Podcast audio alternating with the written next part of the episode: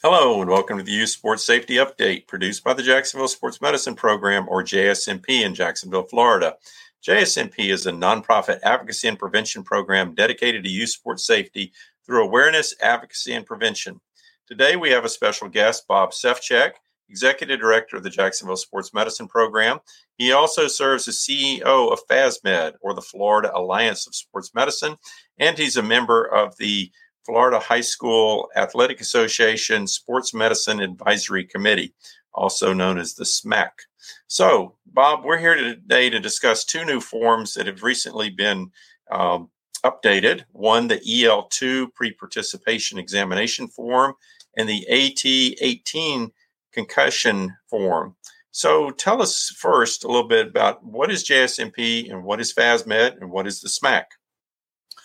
Thanks, Jim. Uh, it's always great to be part of our own little program here. So thanks for always including me uh, in your discussions. I think it's important that, though, that we do uh, get right to the topic here because um, we've got some important updates coming. And uh, as we had in a, another podcast talking about our educational programs that are going to go through these uh, updates as well. But uh, Jacksonville Sports Medicine Program is a kids sports safety program, and it is supported through our local healthcare organizations, Wolfson Children's Hospital, uh, Nemours Children's Clinic, Brooks Rehabilitation, the Duval County Public Schools, and the Duval County Medical Society here uh, in Jacksonville.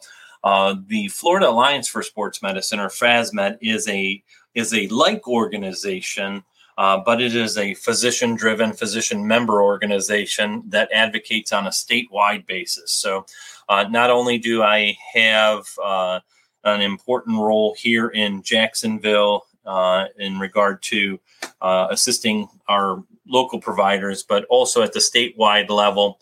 Uh, I am very involved in what is going on legislatively through our physician members uh, as well as uh, through the Florida High School Athletic Association and my my uh, presence on the Sports Medicine Advisory Committee.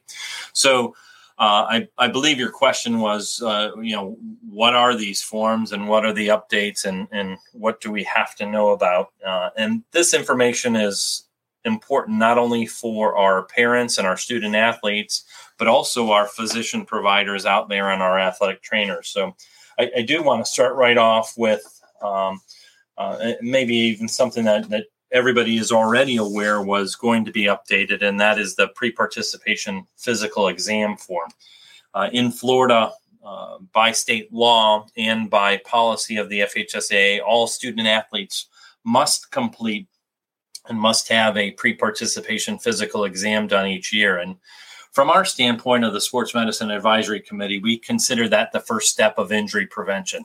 Most people don't look at it like that, but you know, just having a comprehensive physical exam uh, could potentially prevent many, many injuries from occurring. So it is important that uh, we do have a standardized form in place for that process, as well as uh, just this message here of encouraging you to make sure that you are having the best provider perform that examination of your uh, young athlete out there. We want to make sure that we capture uh, and catch any uh, you know uh, preventative strategy that we can to to prevent injury. So the EL2 form or the pre-participation uh, physical exam form was updated this year, and, and really I'm proud of what we were able to do, and that is adopt the national best practice, the the the uh, the, the national uh, organizations uh, that we commonly hear of uh, in terms of the American Academy of Family Physicians, the American Academy of Pediatrics, the American College of Sports Medicine, and the American Medical Society for Sports Medicine, American Orthopedic Society for Sports Medicine, and uh, also the American Osteopathic Academy of Sports Medicine all uh, put uh, meet uh, about every five years and uh, go through their publications and find the best practice uh, methods for detecting uh, potential sports related injuries uh, before they occur and, and, put them into this physical exam form. So we have adopted their uh, 2019 version of this. It seems a little bit dated, but it's really not. It's the most current form. Uh, so we've upgraded to that best practice as a statewide organization. Um, and this uh, does create a comprehensive document for our physicians to use when they are screening our young student athletes um, as part of that pre participation exam. One of the newest changes this year was again our sensitivity to personal private health information. And uh, as part of this adoption of this form, uh, those agencies have requested or have really suggested that uh, several of these pages of this document are retained by the parent or the clinician uh, that is performing the exam. So the medical history part and the physical exam uh, forms will be kept by the physician uh, as they're doing the exam in their office or uh, by the parent if, if that is uh, what the parent does choose. This year, which will be the major change, we have a page four of this document, which we are referring to as the medical eligibility form. So, this will be the only required document uh, that a school will need for somebody to participate in sports.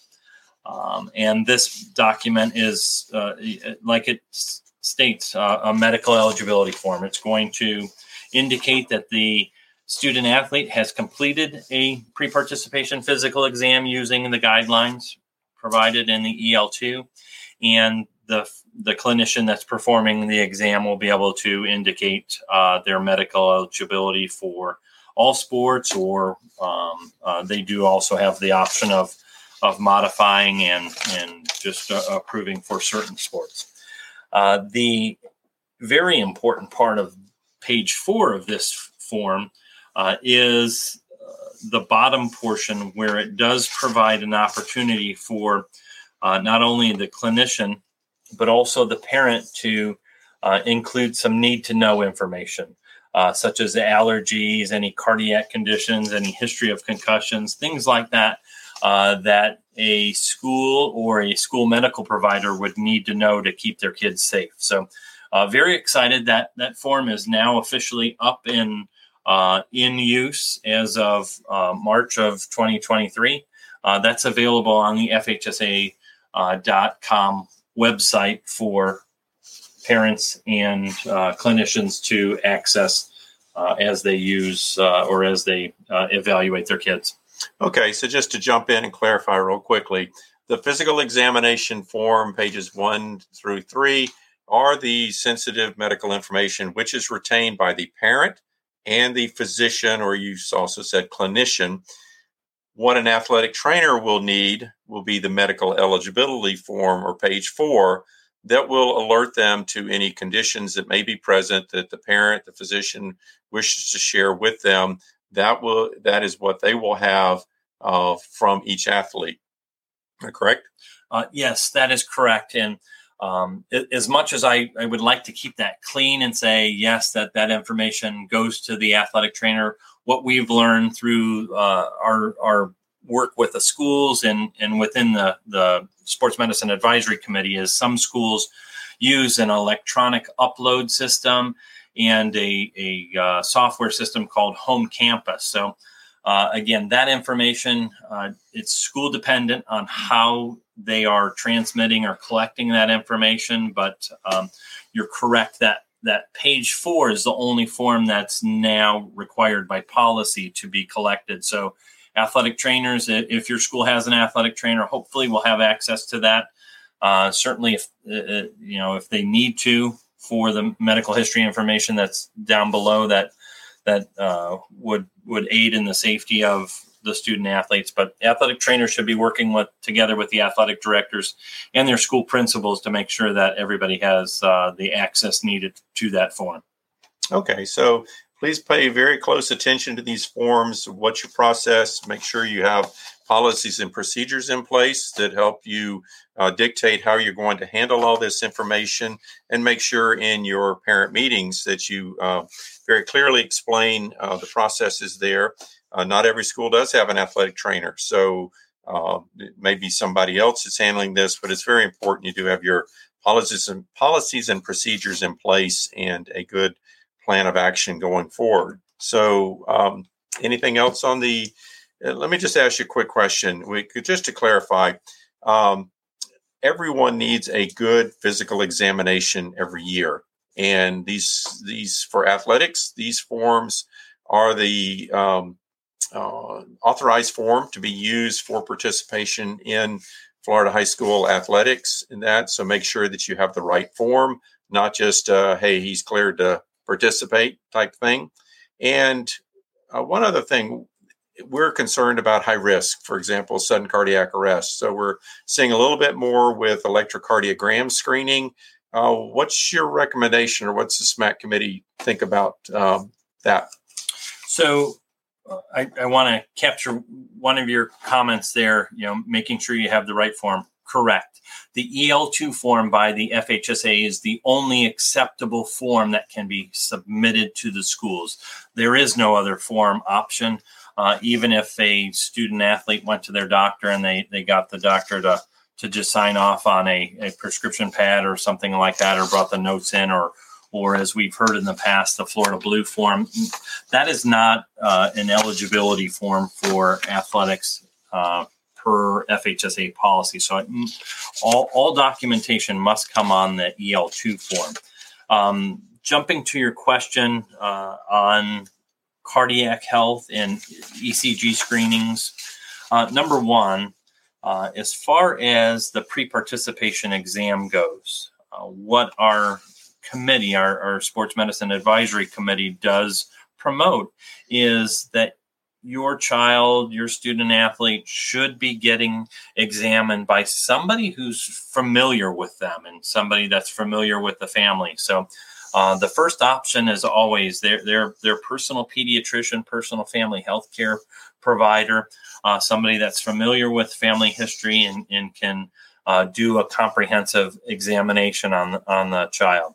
Uh, for uh, families that don't necessarily have a relationship with a provider uh, and they're being seen in other clinics, again, making sure that a, a comprehensive approach to this uh, exam uh, does occur is very important. So finding the right provider. Um, uh, by word of mouth, by looking for information, by visiting Wolfson Children's Hospital and looking at their resources uh, uh, would be a great recommendation from, from our standpoint. When it comes to cardiac health, uh, what our Sports Medicine Advisory Committee uh, really states is that we strongly recommend a medical evaluation with your healthcare provider uh, where you discuss risk factors of sudden cardiac arrest. And that may include an uh, electrocardiogram, it may include an echocardiogram, uh, but nonetheless, first starting off with that conversation with your family healthcare provider, letting them know that you are familiar with the, the cardiac risks that are involved in sports and how best to keep your uh, student athlete as safe as possible. So, definitely uh, having that conversation uh, with that provider and letting that provider provide you with the, the best information for your individual uh, student athlete. And I'll just quickly add to that. Uh, in the past, we have done those types of screenings and been able to identify uh, people that have had pre-existing conditions that they were they and the family were previously not aware of. And so uh, it's just very good to have a very comprehensive physical examination annually uh, so that um, so that your child is as safe as possible. So, one more comment, Bob. Yeah, so I, I, I do want to draw some attention, and I'm not sure if you were going to bring this form up, Jim, or not. But uh, again, very important, not only from a parent standpoint, but also from a clinician standpoint. Again, whether it's uh, athletic trainer or physician, uh, that everybody is familiar with the EL3 form. Uh, we mentioned the EL2 form is the physical exam, but the EL3 form is what we consider our consent and release from liability certificate. And uh, from a sports medicine advisory committee standpoint, this is our opportunity to provide educational materials to parents. Um, sadly, I think a lot of times what happens is um, parents and student athletes just focus on signing the form and not necessarily reading the information that's on the form. Uh, again, there are three very, very important pages as far as I'm concerned uh, in this EL3 packet.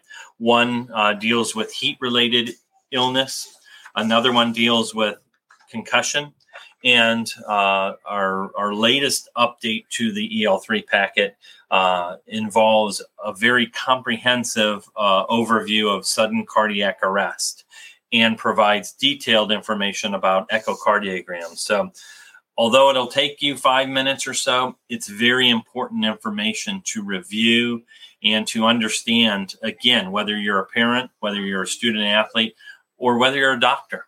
Uh, this is very important information that's provided through our committee, through the, the Florida High School Athletic Association, uh, and uh, hopes to educate and inform uh, all of the above uh, on these conditions.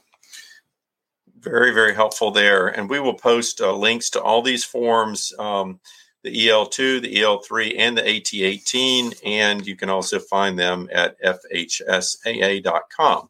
So let's move on uh, to concussions, uh, which are still uh, in the news. And we have an AT18 form that is completed when a person has in, in, incurs a concussion and then their follow-up care prior to safe return to play.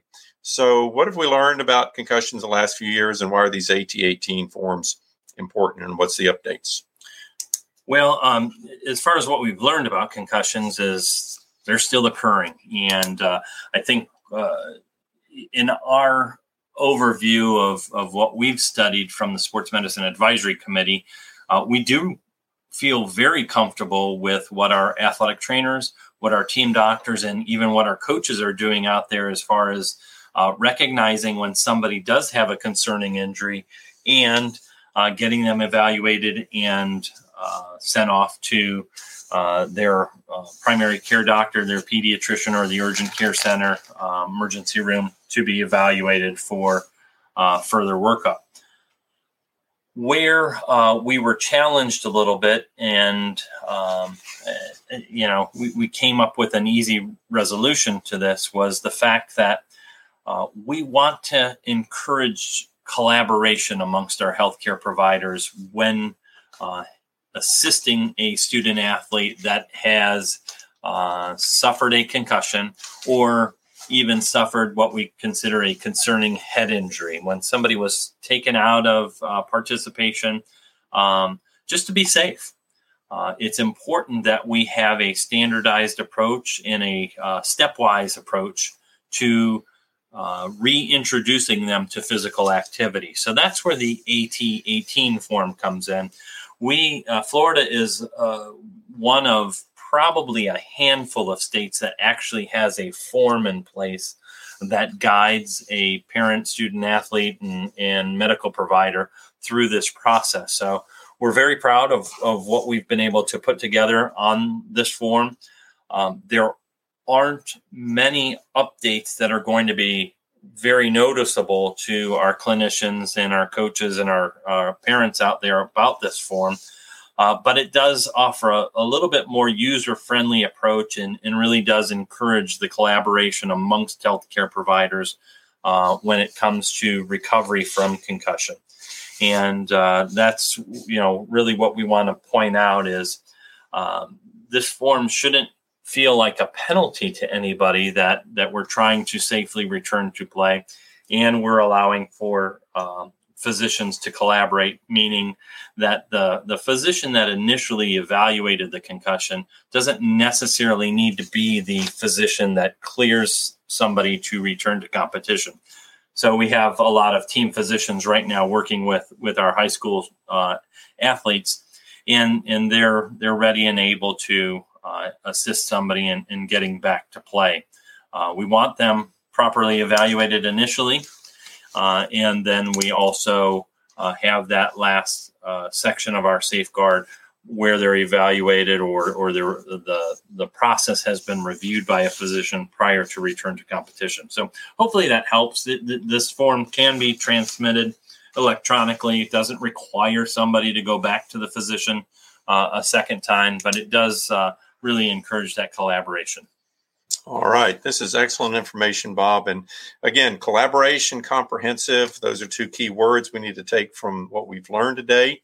Uh, this is very valuable for our uh, certified athletic trainers, our parents, our physicians, any healthcare providers that are working with these athletes. And uh, so we'll have all this information available on our show notes, and hopefully you will find this very helpful.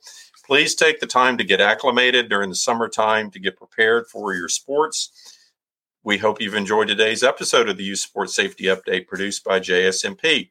Make sure your school or sports team is safely prepared with a certified and licensed athletic trainer. Please check out our website at jaxsmp.com.